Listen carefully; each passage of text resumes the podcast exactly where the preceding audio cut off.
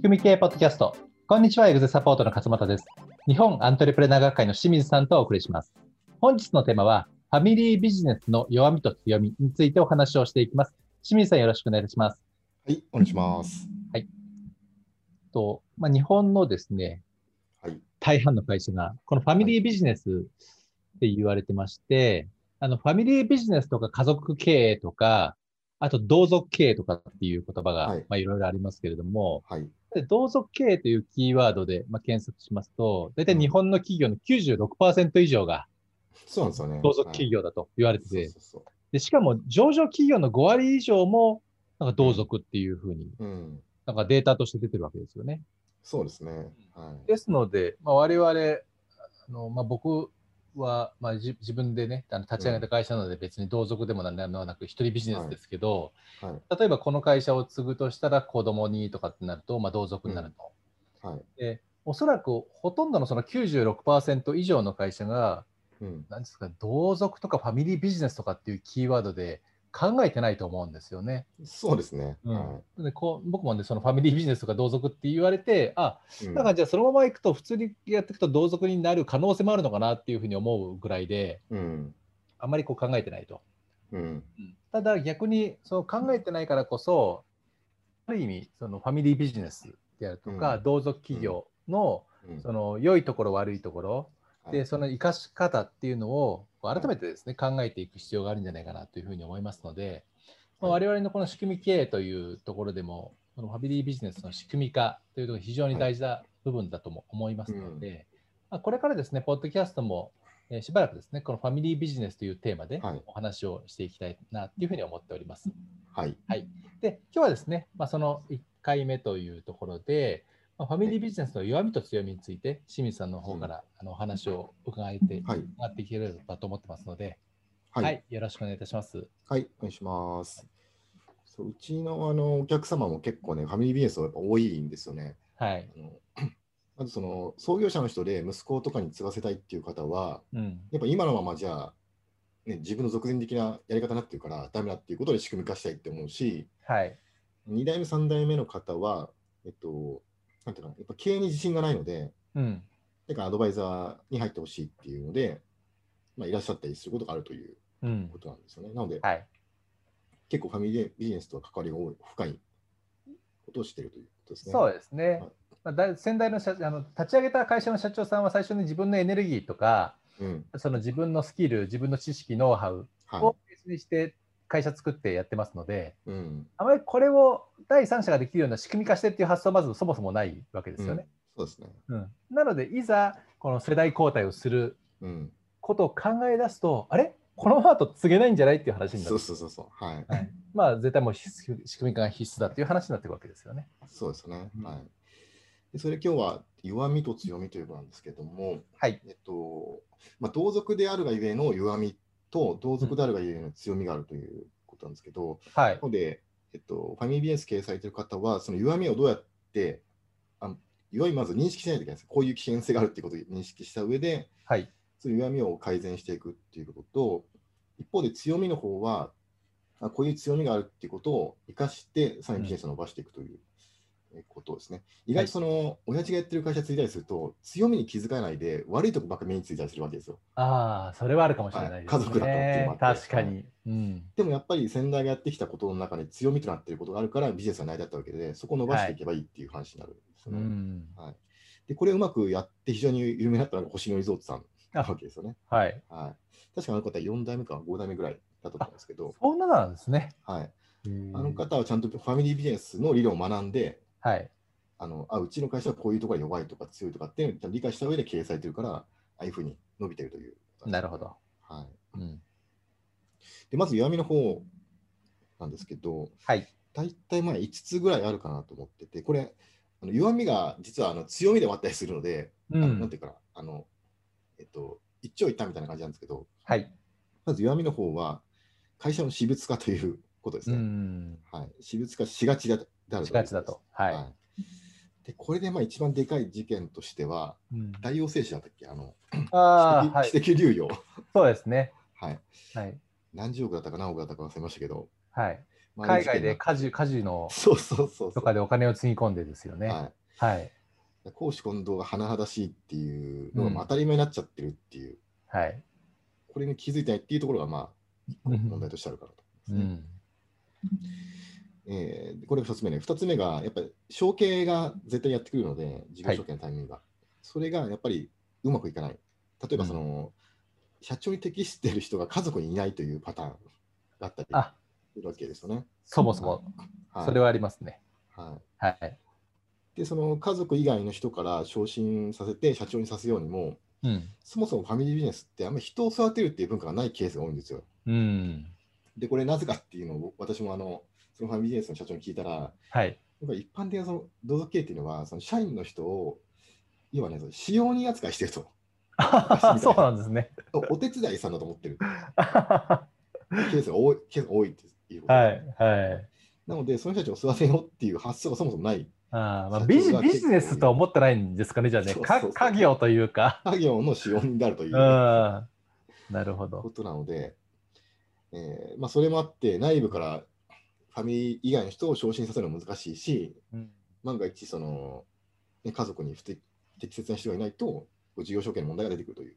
なるほど。だからビジネスともお認識してないし、自分を経営者とも認識してないし、はいなん。かアイデンティティが違うかもしれないですよねう。ん、そうそうそうそう。はいなるほど。ですはい、これ2つ目ね。で、次のステップ弱みがまさにそれなんですけど、家業から事業へ脱却できていないというやつですね。うんうん。まあこれよく言われる話なんですけど、はい。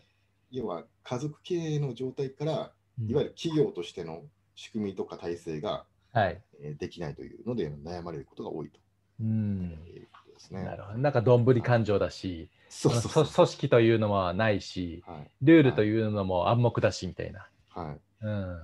でまさに創業者の監督経験でやってるはい会社であると。なるほど。ですねでも、なんかほぼほぼもしかしたらそうかもしれないですね。そうですね。うん。で、4つ目がですね、偏った人事ということで、はい。これもその家族の中で社員になってる人に対しては結構甘い処置がされて、うん。ファミリー以外の社員には結構厳しい処置がされるというね、うん。えーそういう、まあ、偏った人事になりがちであるというはいこと。がありますね。うん。これ4つ目。はい。で、最後5つ目が、やっぱり文化がね、どうしても保守的になりがちであるということ。ですよね。はい、これある意味あの、文化がちゃんと守られているっていうことでもあるんですけど、一方で、その旧体依然とした昔のやり方からなかなか脱することはできないというはい。ことで、うん。よく事業承継の時にはあの、守るべき部分と変えるべき部分を考えましょうみたいな話をするわけなんですけども、うん。変えるべき部分を考えるっていう文化がないというね。なるほあど。今までのやり方でやっていくという、はい。まあ、これ、半沢直樹でもなんかそういう話ありましたけど、ああ。はい確かにあの弱みでもあるし強みであるでもあるっていうのは分かりますね、はいまさにその部分は。はいうん、これがあるからと。はい。今、弱みが今5つになります。はい、で次、強みの部分なんですけども強みです。ね。はい。はいこれもまあ大きく分けると5つかなということで、ええ。まず1つ目が、あのえっと、会社の理念がね、ちゃんと維持されているケースが多いといううんこ。とですね、創業者の。はい。で、これはまあ、家訓と言われるやつで、要は、うん。えーその家訓がしっかりしていて、維持されているケースが多いと。はい。うん、まあ変わらないことの弱みと変わらないことの強みの、はい、あの相反するところですかね。そうですね。はいうん。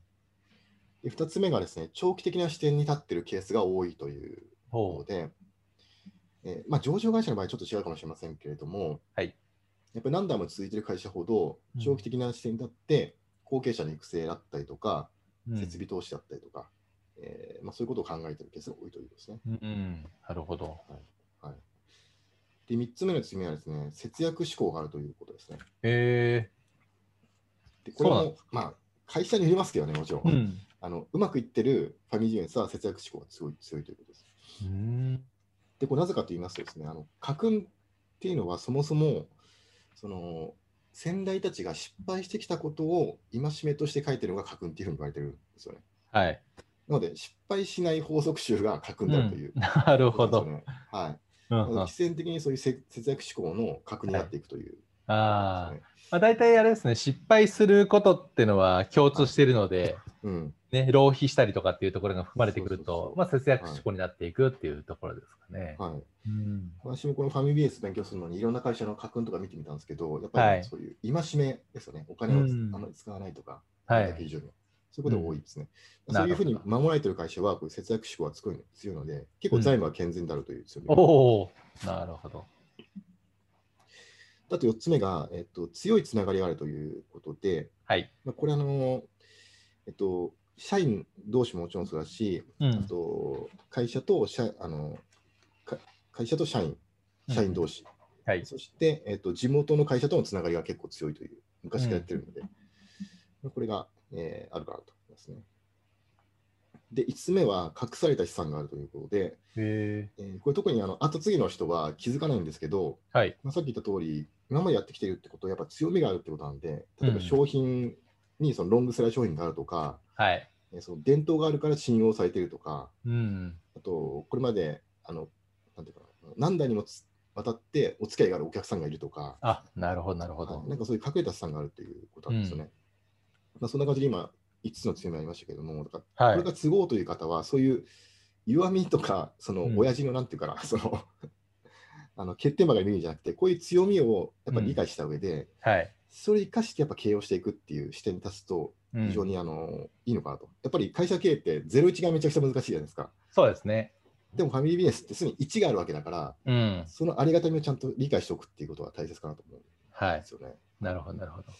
その01の苦労することなくうん。会社経営ができるという、ここの喜びをね、やっぱり感じてほしいなと思いますよね。うん。確かにそうですね。うんまあ、01でね、あの作った親父の背中を見て、で、はい1からね、その引き継ぐ側って、まあ、当然なんか悪いところばかり目が目についちゃそう息子はい。もあるでしょうし、なんか親親父の偉大さがを見てて、すごいものばっかりこう目につくところもあるかもしれないですけど、うん。そういう意味ではあれですね、ある意味、このフラットな目で現状確認、現状認識をした上で、はい。でその強み弱みを理解すると。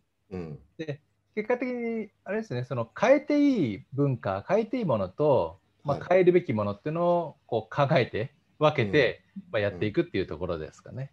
そうですね。うんはいなるほどなので、非常にファミリービジネスはチャンスがあるかなと私は思ってえーます。まあ、実はうちの親父も、まあ、勝間さんもそうですけど、はい。親父が社長なんですけど、うん。僕は継がないという決断というか、はい。自然に継がないということになっちゃって、今自分でやってるんですけど、あ僕もそうですけどね。はい。